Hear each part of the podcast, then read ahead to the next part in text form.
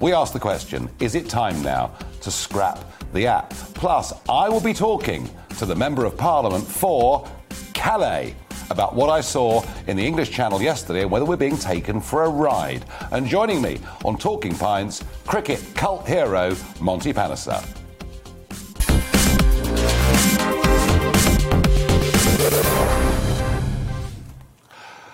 Well, well, well, what a mess the whole thing is. I thought with the early vaccine rollout, not only had Brexit been fully vindicated, but that we put ourselves in a very advantageous position compared to other countries. I'm afraid that advantage has now been squandered completely. Yes, we've had the Delta variant and rising infection rates. But to think that just 4 days ago, we were supposed to celebrate Freedom Day, when actually what's happening is after 500,000 last week and now another 600,000 this week, people, working people, are being pinged and told to self-isolate and to stay at home. Add to that the million school kids who weren't at school last week because they've been sent home to isolate as well, and you realise that far from opening up, we're actually beginning a process of locking down, and if we go on at this rate, goodness knows where we'll be.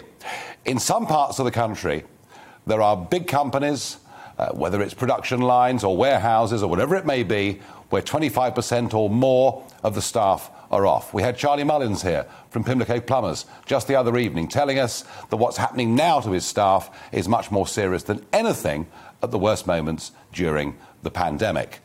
And we have the NHS app, which is now losing credibility.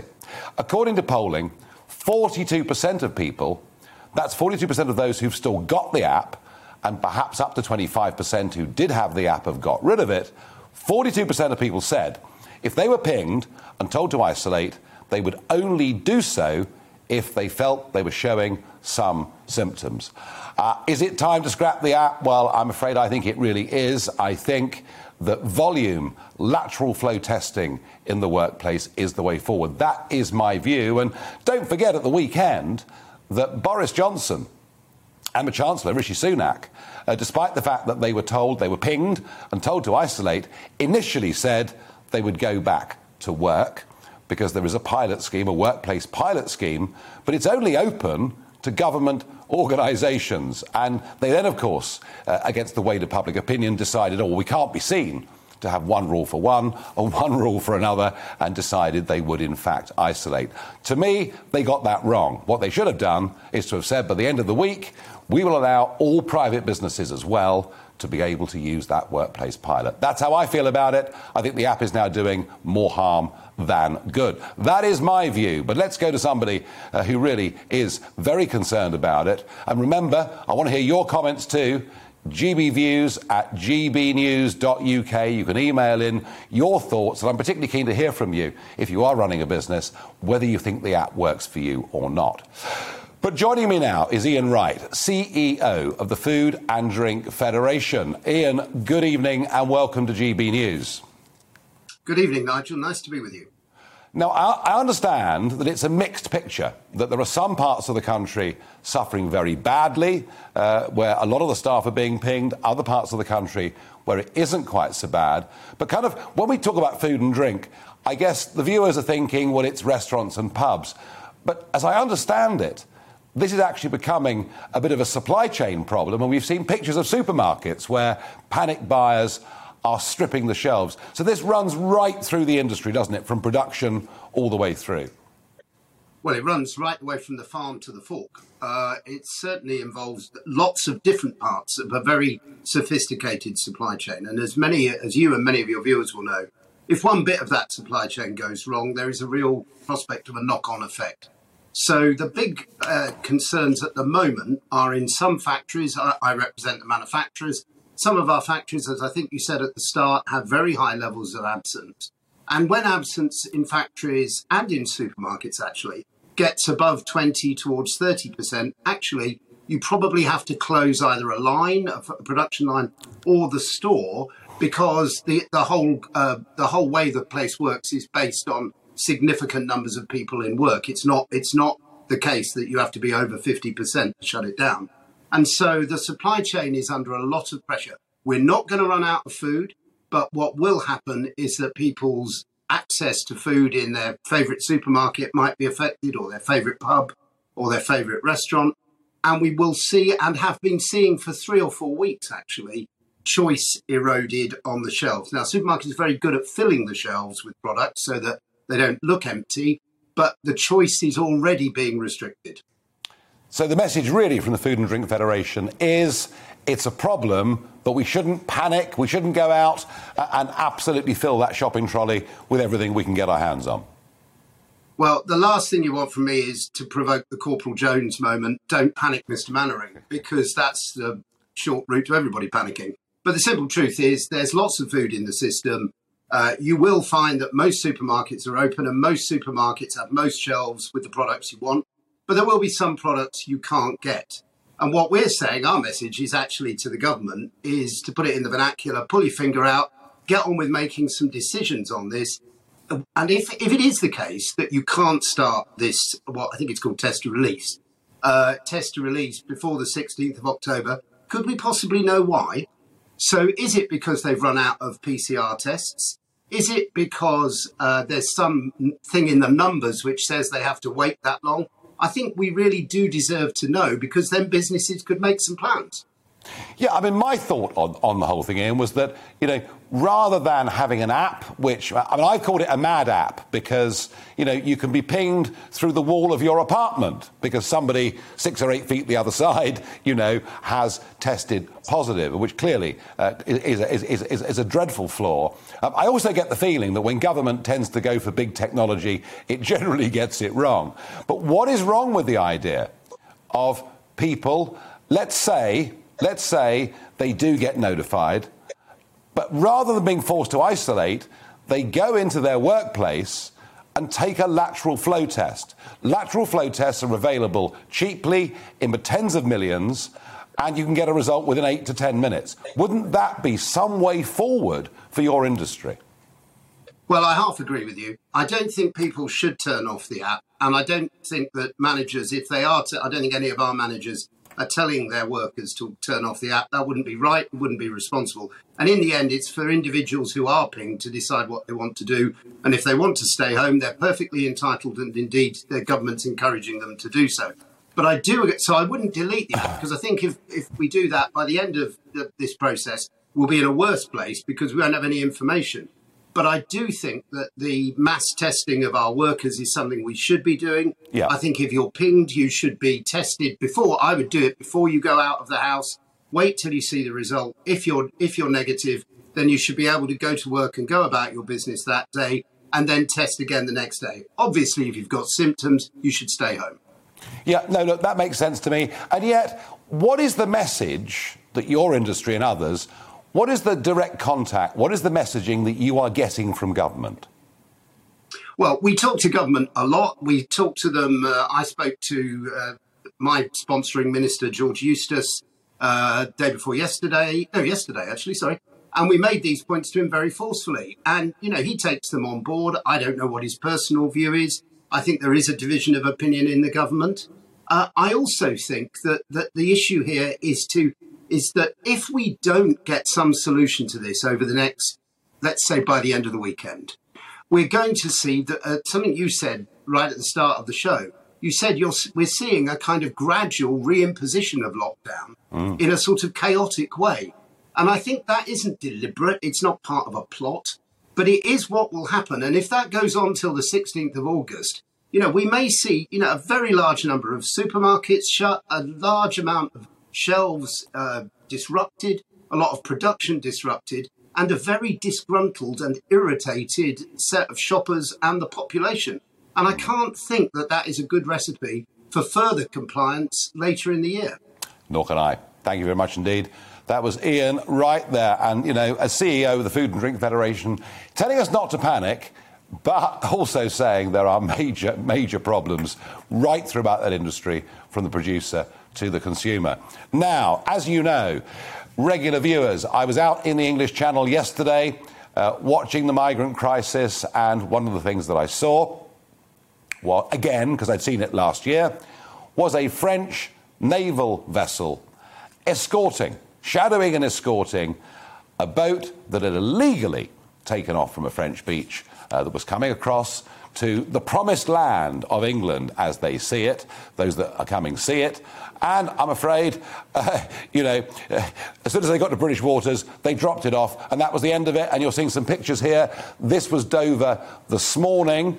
You see, actually, a young child being carried there, and there are children coming, although it's worth remembering that about 90% of those that come are young men. Now, all of this has happened in a week when Priti Patel has done another deal with the French government. And by deal, well, what I actually mean is that she's agreed to give France another £54 million. This follows on from £30 million that we gave them last autumn.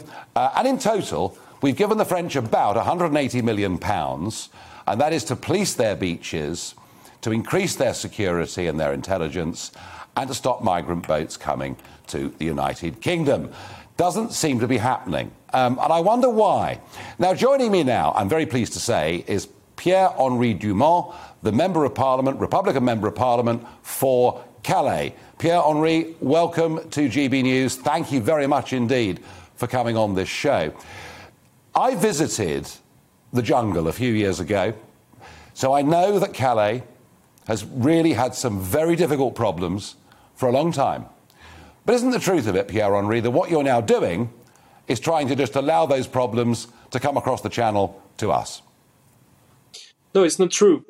What you need to understand, what the British people need to understand, is that we've got hundreds, thousands of migrants every day around Calais, not only in Calais, but around and all along the coast, from Belgium to Normandy. And it's very difficult to stop all the boats at the same time. More than 50% of the boats are stopped every night at shore before they go to sea, because we know where they are and we find them because of drones, because of technology, because of human intelligence. we can locate the smugglers and stop them before they go at sea. But when at night you've got 20, 30 boats at the same time on a very large scale, you cannot stop all of them. You can stop a part of them, but not all of them. No, and I understand. I understand that night time, that is difficult, and I know that coastline and a lot of its sand dunes. But what's been happening in the last few weeks is that many of the boats that are launching in broad daylight. In fact, it's noticeable how much later in the day the migrant boats are coming. Are you telling me that the French gendarmerie cannot stop these boats being launched in bright daylight? I don't know if you have been to the French shore, but what you need to understand is that it's not a clear land in France, especially around Calais. It's you do have cliffs, you do have trees, you do have World War II concrete buildings, so they can hide. And unless I saw that personally, I went with the gendarmerie, and in less than 2 minutes, they can pop from somewhere you don't know they are and go at sea in less than 2 or 3 minutes. So, yes, what I'm saying to you is that even in daylight, even in a bright and wonderful sunshine, it's very difficult to stop all the boats, especially if you do have 20 or 30 boats on a 50-kilometer scale who are going at sea quite at the same time. OK, I put this to you. I spoke a couple of hours ago to a professional international seafarer who 2 mornings ago, in daylight, but 2 mornings ago, saw just to the west of Calais a migrant boat that was no more than 50 metres from the shore, laden with its illegal human cargo, and a gendarmerie rib that came up to that boat, made no attempt to stop it or turn it round when, frankly, they were in no more than a metre of water and they could have paddled back to shore. The gendarmerie made no attempt whatsoever to do that once they were 50 metres out. And indeed, the boat carried on, got to the main shipping channel that goes into Calais port, at which Esco, one of your French naval vessels, shadowed the dinghy all the way across till it got into British waters And then, of course, it was our problem. I mean, I put it to you that your gendarmerie aren't trying very hard, that you've got a massive problem, as you've said yourself, mostly because of the European Union's ridiculous policy in 2015 that anybody that crossed the Mediterranean could simply stay. I put it to you that the way I feel about this, and many British people feel about this, is despite all this money we're giving you, you're not really trying very hard.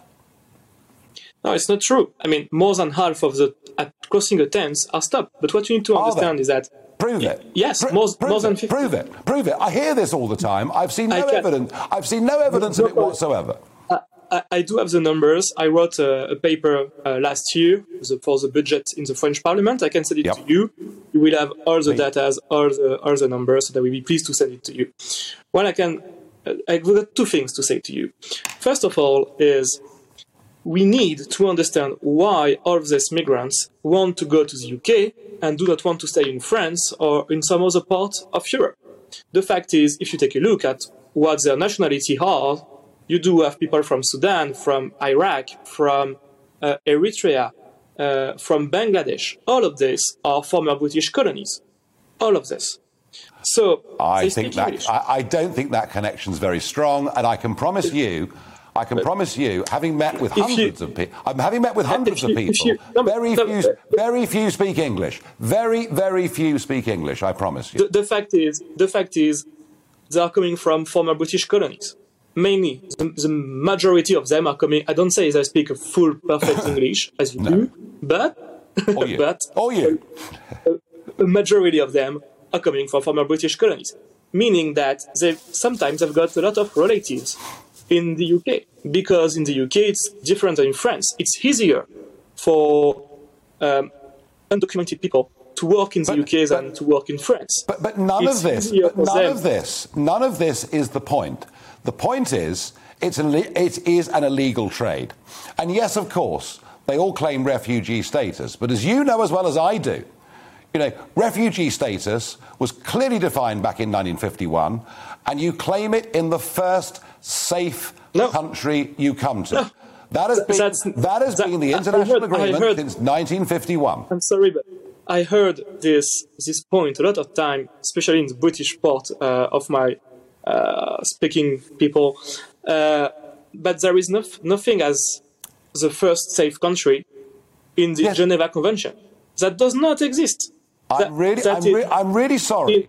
In the Geneva Convention, Pierre-Henri Dumont. You know, there is a United Nations Refugee Charter, and all of that, which I think France is still a signatory to, unless, of course, you're the rogue state, not us, as many accuse.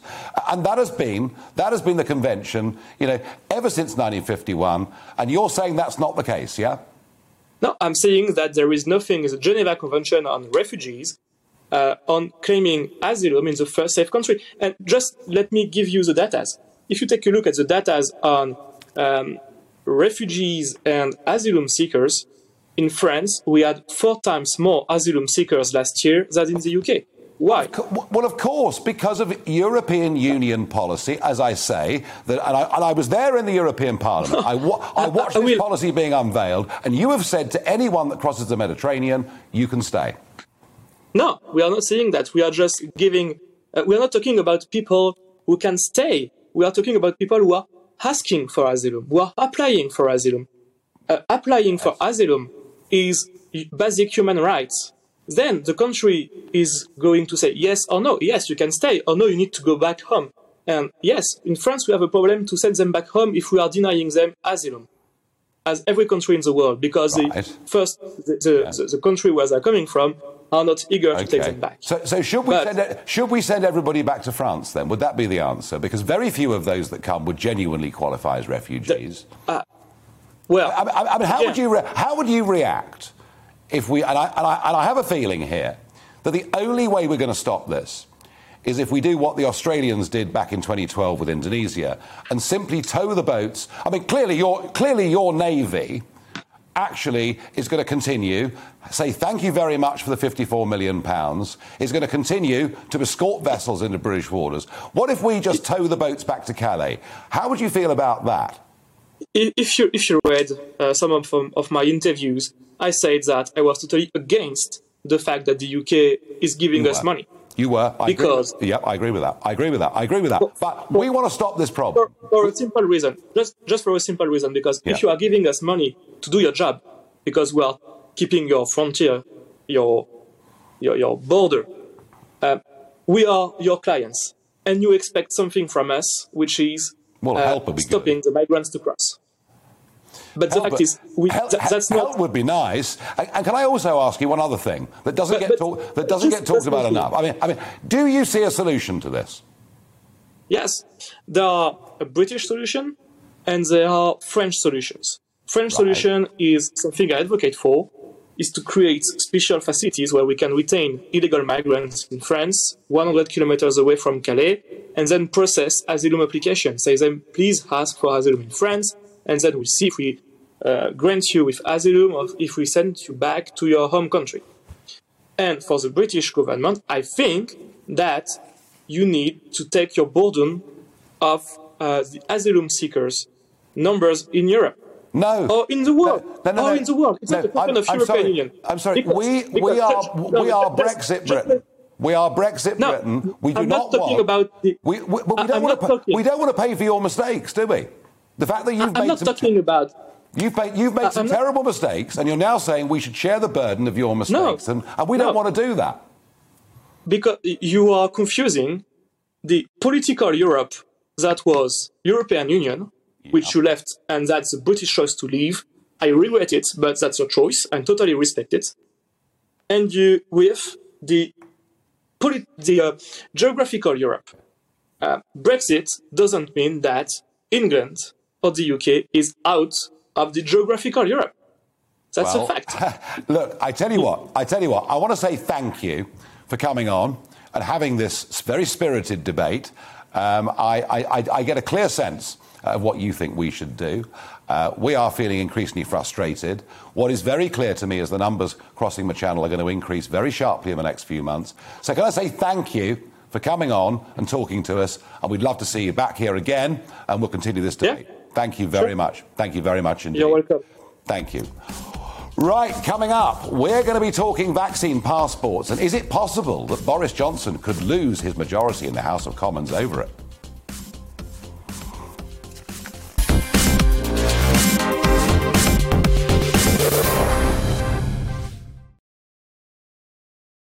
Another 620,000 people have been pinged in the last week and are isolating at home, and it's causing big problems. Some factories, some companies in some parts of the country losing 25% of their workforce. And I asked you, is it time to scrap the app, or if not scrap it, at least deal with the data and the information differently? And Colin says, I have never put the app on my phone and have no intention to. Just another way for the government to keep control of people. I have to say, Colin, I've never put the app on my phone. I have no intention of doing so either. George on Twitter says, no, the time to scrap it was never to download it in the first place. Gosh, we've got some proper sceptics here. Paul doesn't agree. No, the virus is still here. Well, that is true. The virus is still here. And we have seen, some pretty rapid rises of it over the last couple of weeks. But is this the way to deal with it? And I'm going to make the point I made again, and I've made it for the last few days. Surely the answer is mass lateral flow testing in offices and in factories. And that test is cheap. That test is readily available in the tens of millions. And by doing that, we will save the private sector, who already have paid so much in this pandemic, will save them a great deal. Peter says the government is planning to scrap self-isolation for the double vaccinated adults and under 18s from the 16th of August. I think this needs to be brought forward to stop the country grinding into a halt. Well, that's the problem. The 16th of August looks a very, very long way off, given the number of pings that are going out there every single day. And Maureen on email says, never downloaded it in the first place. The only people who did were trying to get pinged to be off work. Well, yeah, there may have been some of that, and equally we had a lot of stories about school children who, before taking various tests, were drinking orange juice and various things because they wanted to bunk off school. Wendy says on email, I've been pinged today and have to self-isolate for 3 days, even though I've had 2 vaccinations months ago and had a negative test. Why is it only 3 days, not 10 days? Why is the NHS app not pinged my husband telling him the same thing? And the funny thing is, I haven't been out for over 20 days and haven't been in contact with anyone. Well, you know, I'm hearing this. There are a lot of people who think this is a mad app, it doesn't work, and it's bad. But it leads on to something else that government keeps chopping and changing its mind on. One moment we're told there won't be a vaccine passport. The next, we get Boris Johnson, despite all the talk of Freedom Day and all the rest of it, basically warning us at that press conference that, really, we're probably going to have a vaccine passport to go to a nightclub or go elsewhere.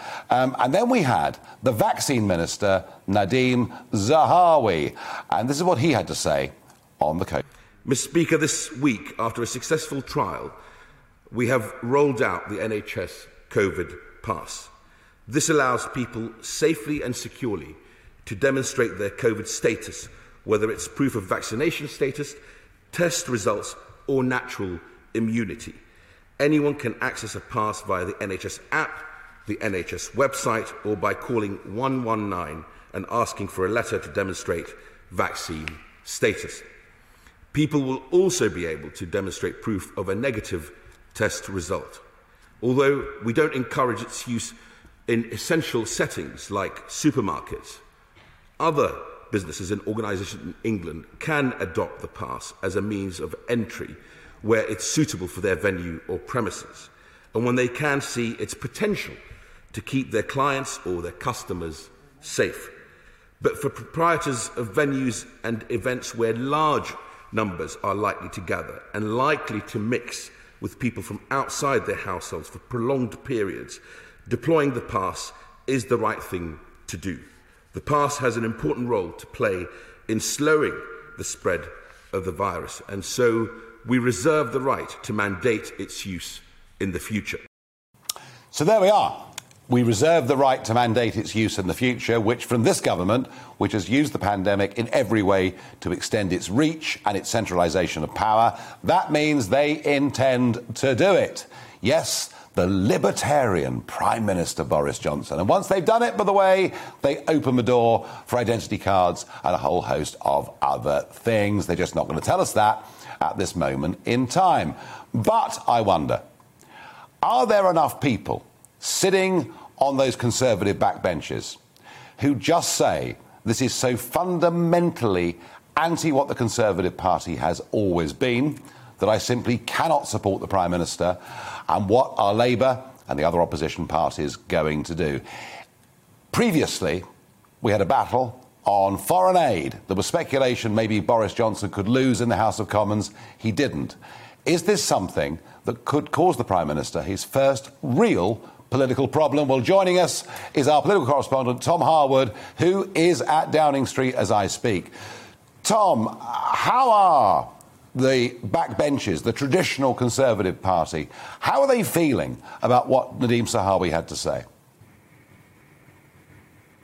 Well, I'll tell you what, Nigel, they were very dispirited at the start of this week. However, midway through this week, something happened that changed their minds. And I was speaking to one rebellious Conservative MP this morning who told me that he now believes that if a vote were to be brought on vaccine passports in September, the government would lose it. And this is because just 2 days ago, the Liberal Democrats decided that they would oppose vaccine passports. And not long after that, the Labour Party, a big surprise to a lot of people, the Labour Party decided that they would oppose vaccine passports too, meaning that there's a real chance that the government could be defeated. I can tell you tonight that 43 Conservative MPs have signed up to Big Brother Watch, a campaigning organisation, pro-privacy campaign, that 43 Conservative MPs have signed up to their campaign to prevent vaccine passports. And of course, 43 Conservative MPs would wipe out the Conservative majority of 80,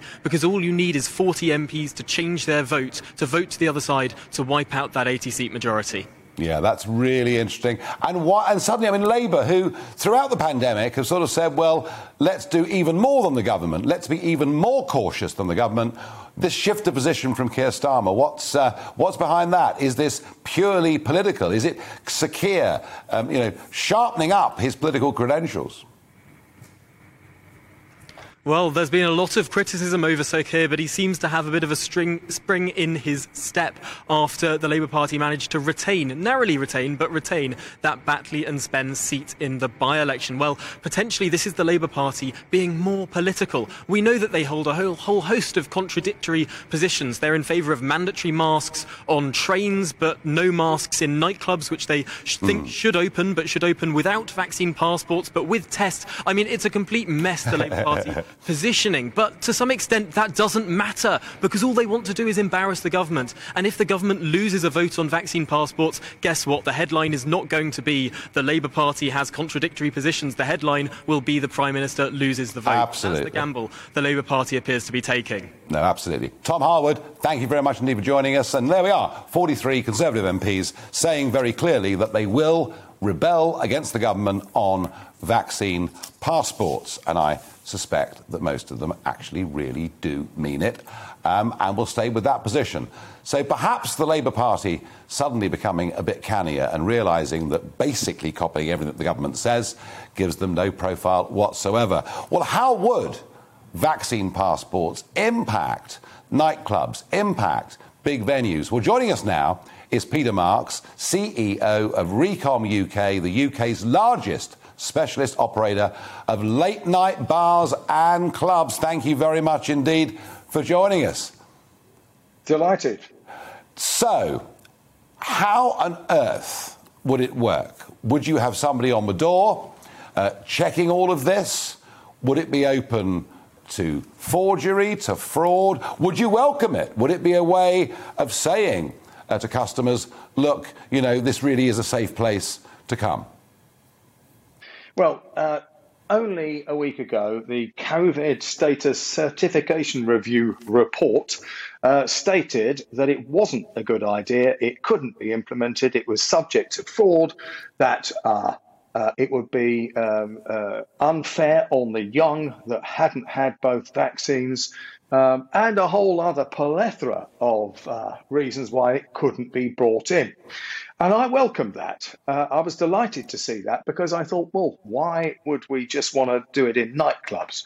Because there's a whole lot of rubbish talked about with nightclubs. You know, people think that they're terrible and that it that it's an absolute soup of a virus potentially, etc., etc. So I was delighted when that came out, and then I was absolutely dismayed when all of a sudden on Freedom Day, before we'd even opened most of our clubs on Freedom Day, 5 o'clock in the afternoon, we shall just do it for nightclubs. That makes sense. And hopefully there's enough messaging there that we can clear off on our summer break and everything will be OK. I honestly, Nigel, I could not believe it. And well, the reason is because I guess from his point of view, from Boris's point of view, I guess he says, well, nightclubs tend to be below ground. Nightclubs tend to be, you know, a heaving, sweating mass of humanity. I mean, that's his impression, isn't it? Well, I dare say nightclubs were like that when Boris used to go to them in 1983. But let me tell you now, they're not. We've got the best ventilation in the whole of hospitality because of the days of smoking. And because of pyrotechnics and smoking, you needed to be able to clear the place very, very quickly, just in case there was a fire. So I'd love to tell you we put it in the last 12 months, not the case. You know, the average nightclub has, you know, something like £250,000 worth of ventilation if it's a sizable club over 1,000. And my clubs are nearly all over 1,000, 1,500. They're nearly all the largest clubs in their city or town. And it's just, you know, if ventilation is important, then frankly, that's what we should be talking about here, not vaccine passports. Now, let me just sort of paint anything else. What you do is you risk assess your way into working around the risks, and whether you're running a nuclear power station or a nightclub, what you do is you work with the scientists and you work what you should do to minimise those risks. And frankly, that's how we should be back, not through vaccine passports. It's just political claptrap. OK, so you hope the government gets beaten in the Commons in September? Well, I'm not going to say it as simple as that, because what I'm concerned of is that Labour will say, well, yes, we shouldn't have vaccine passports, but nightclubs should remain closed. And that's where the difficulty is for me. No, Well, it's been a very, very tough time for you, and it looks like you're not out of the woods yet by a long, long way. But Peter Marks, thank you very much indeed for joining us. Now, I have to just have a very quick what the Farage moment here, because Russia, yes, Russia. Remember the Russia hoax? Donald Trump was only elected because of Russian interference, and that went on, and there was a big Mueller investigation into him. It must have been the Russians. It's the only way Trump could possibly have won. And on this side of the channel, of course, Brexit. Ah, yes. It was the Russians that funded Brexit, and in particular, people like Mr. Aaron Banks and myself. Indeed, Hillary Clinton said publicly that Nigel Farage was funded by the Russians. Those awful Trumpites and Eurosceptics are all in bed with Russia. Well, it turns out that actually the boot is on the other foot. It's Mrs. Merkel who has made Germany increasingly dependent on Russia for gas. And there is the proposed Nord Stream 2 pipeline from Russia into Germany. And guess what? Joe Biden's administration have now done a U-turn from the USA. They've backed the deal. They've sought some assurances from Russia over the integrity of the Ukraine. And the truth of it is, all of those that scream foul over Russia, it's actually the Democrats in the USA, the Remainers in the United Kingdom, and the globalists. They're the ones, actually, who are in thrall to Putin, not people like Donald Trump or myself. Right, in a moment, we'll be talking pints with cult cricket legend Monty Panesar. Well, joining me this evening on Talking Pints is Monty Panesar, former English cricketer. Actually, he is to cricket nuts like me, a bit of a cult figure. I mean, you kind of got to this point in your career, didn't you, towards the end of it, when all you had to do was touch the ball in the outfield, and there was a sort of cheer of approval that came from the stands. And I don't know what it was, but you kind of put a smile on people's faces at cricket grounds around the country. What was the magic thing? What made people smile about Monty Panesar? Well, you know, first... And by the way, yeah. Cheers. Yeah, cheers. I've got orange juice. That's all right. That's OK. It's allowed. You can put, as long as I can have this. Yes. Yeah, well, firstly, thank you for having me on your show. You know, I'm really enjoying it, watching your new show on GB News. I was a big fan of you on LBC. I remember even calling, gave you a few calls, didn't I? I do. You kind of surprised as you thinking, is this really Monty Panesar ringing in? Monty? It was, yeah. Yes. Yeah. But, yeah, I think, you know, going back to your question, I think I was quite kind of surprised, really. You know, I think when I took my first Test wicket, which was, you know, Sachin Tendulkar, which is, you know, the best cricketer. Not a bad way to start. Yeah, yeah, you know, you couldn't have a better start. And he's obviously, you know, the best in the world. You know, I think that's where that's, you know, I never used to celebrate a wicket like that. I never celebrated like that. And then I just suddenly went off like a, you know, firework and a fire rocket and just, you know, enjoyed my celebrations. And I think that's where, you know, that kind of love for the game and really sort of, you know, celebrating my moments and my successes, you know, in cricket. That's where it came about. And then I just started, you know, to just do that every time I got a wicket. I thought, I'm just going to enjoy this moment. You did? Yes, yes. You did. But the I mean, you know, you played 50 Test matches, took plenty of wickets, and yet, you know, as somebody who was a big fan of Test cricket, I'm looking forward to the series with India, and we'll have a quick chat about that. I can't wait to get back to watch a Test match. And yet, you're remembered in cricket not for your bowling. I mean, I think it's fair to say that, and perhaps it's not a legacy that you would want, but I remember you, I will always remember you, sitting at home, England playing Australia, it's the Ashes, it's tense as hell. There we are, playing down at Cardiff. We're getting absolutely duffed up by the Australians again. And it's pretty desperate stuff, because there are two batsmen at the crease, James Anderson and Monty Panesar, and they're both, frankly, rabbits when it comes to holding the bat in a Test match. And you had to survive for 11 and a half overs, and you did. When you walked out there, I mean, the pressure was on you guys. Did you think you could do it? To be honest, we thought at some point we'll get out and Australia will probably win the Test match and it'll be 1-0 up, and then suddenly, you know, the old saying, they win the first Test and they end up just, you know, winning the Ashes. But I think that was the sort of catalyst, really. You know, I think me, Jimmy and both of us, we just said, let's take it ball by ball. And I remember at that time, Andy Flower had a buddy, you know, a batting buddy system in place when he just, you know, got appointed the England coach. He said, why doesn't our tail, you know, why doesn't it wag? And I remember Collingwood, you know, he said to me, he goes, Monty, make sure your backlift, you know, is really low. If the ball is at the stumps, you just, you know, play nice and straight. If it's short, coming up the body, just drop your hands, and if it hits you, don't worry about it. And it was really simple for me, you know, that's all I had to think about. I had two instructions, and the third one, obviously the most important one, is watch the ball. Yeah. And over after over went by, and I'm sitting at home watching it on the telly thinking, well, you know, this is all good fun, but it can't, there's no way. There's no way these two can last against this great Australian team for 11 and a half overs. And I imagine the pressure for the last few balls, you must have really been feeling it by the last few balls. Actually, I think it was when Marcus North came on to bowl, that's when I realised that, you know, he's a part-time off spinner, and I remember I cut him for four where backward point just, you know, misfielded the ball, and then that's where I had the confidence, and I even said to Jimmy, I think we're going to do it here, we're going to draw this test match. Well, it was an amazing moment, and of course, I'm a cricket nut, but some American friends of mine said to me, what are you celebrating? I mean, what do you mean it's a draw? but in cricket, a draw, of course, it's a lot better than losing again. It was an amazing moment. And now, last night, I was driving home from here, went past the Oval, and it was the first game of The Hundred, this new concept that the ECB have introduced.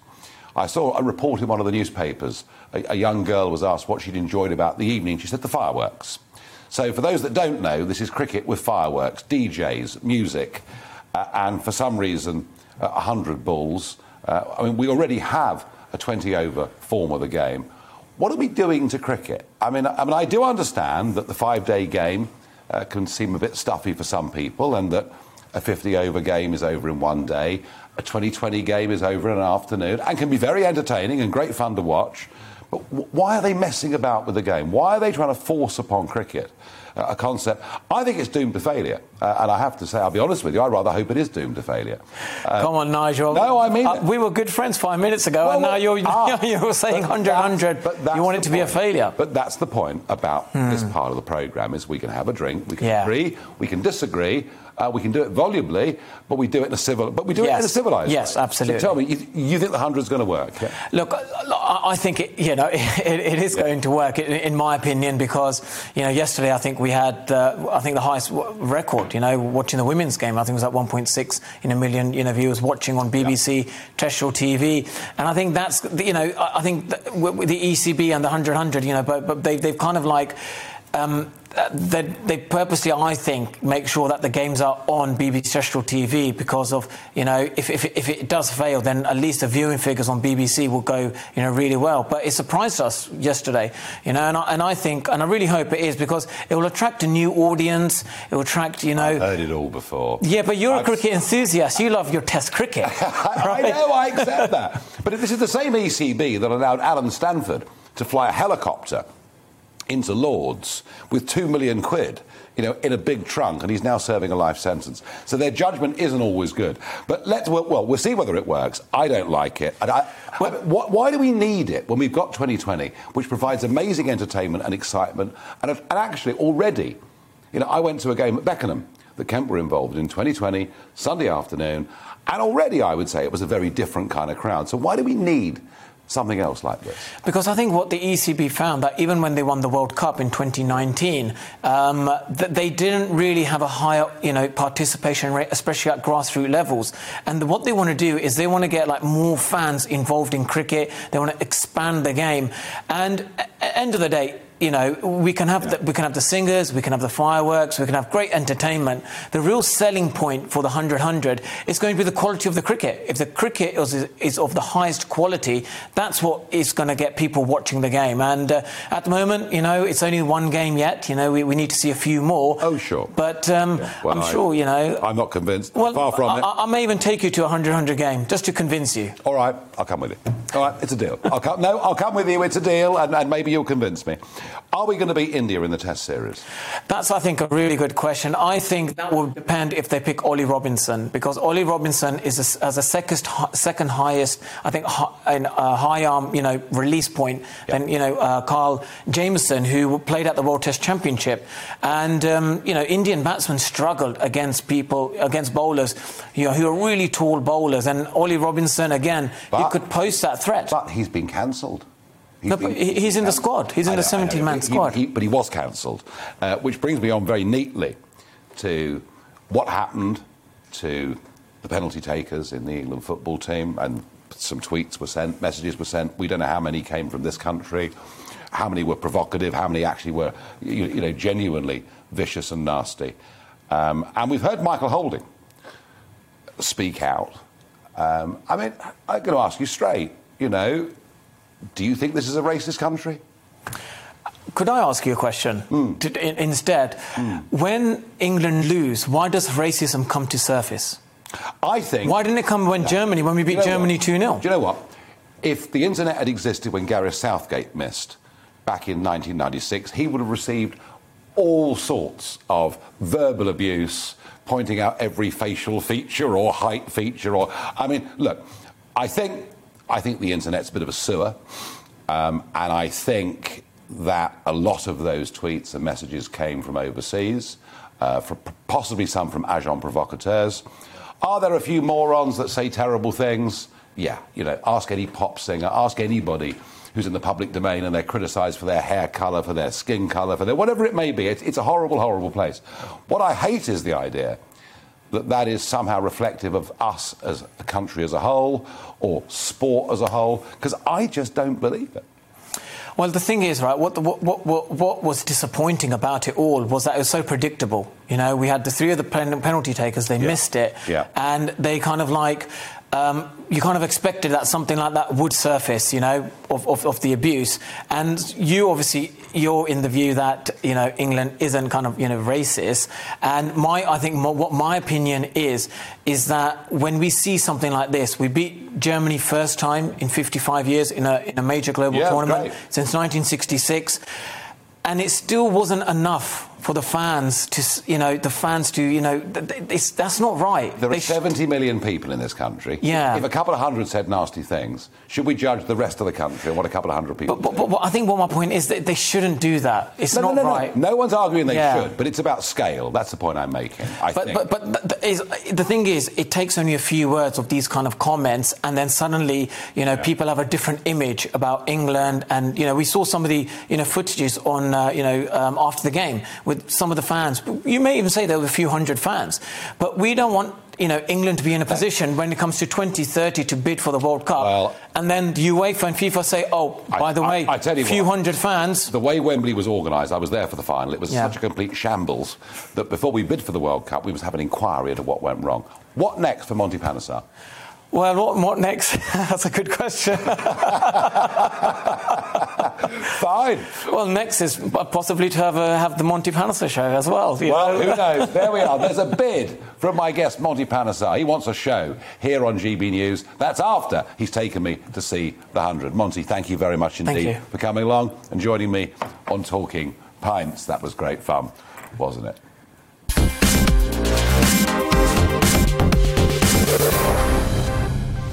OK, now, to finish off, it's the Barrage the Farage moment where you fire your questions in at me. What pint are you drinking, Nigel?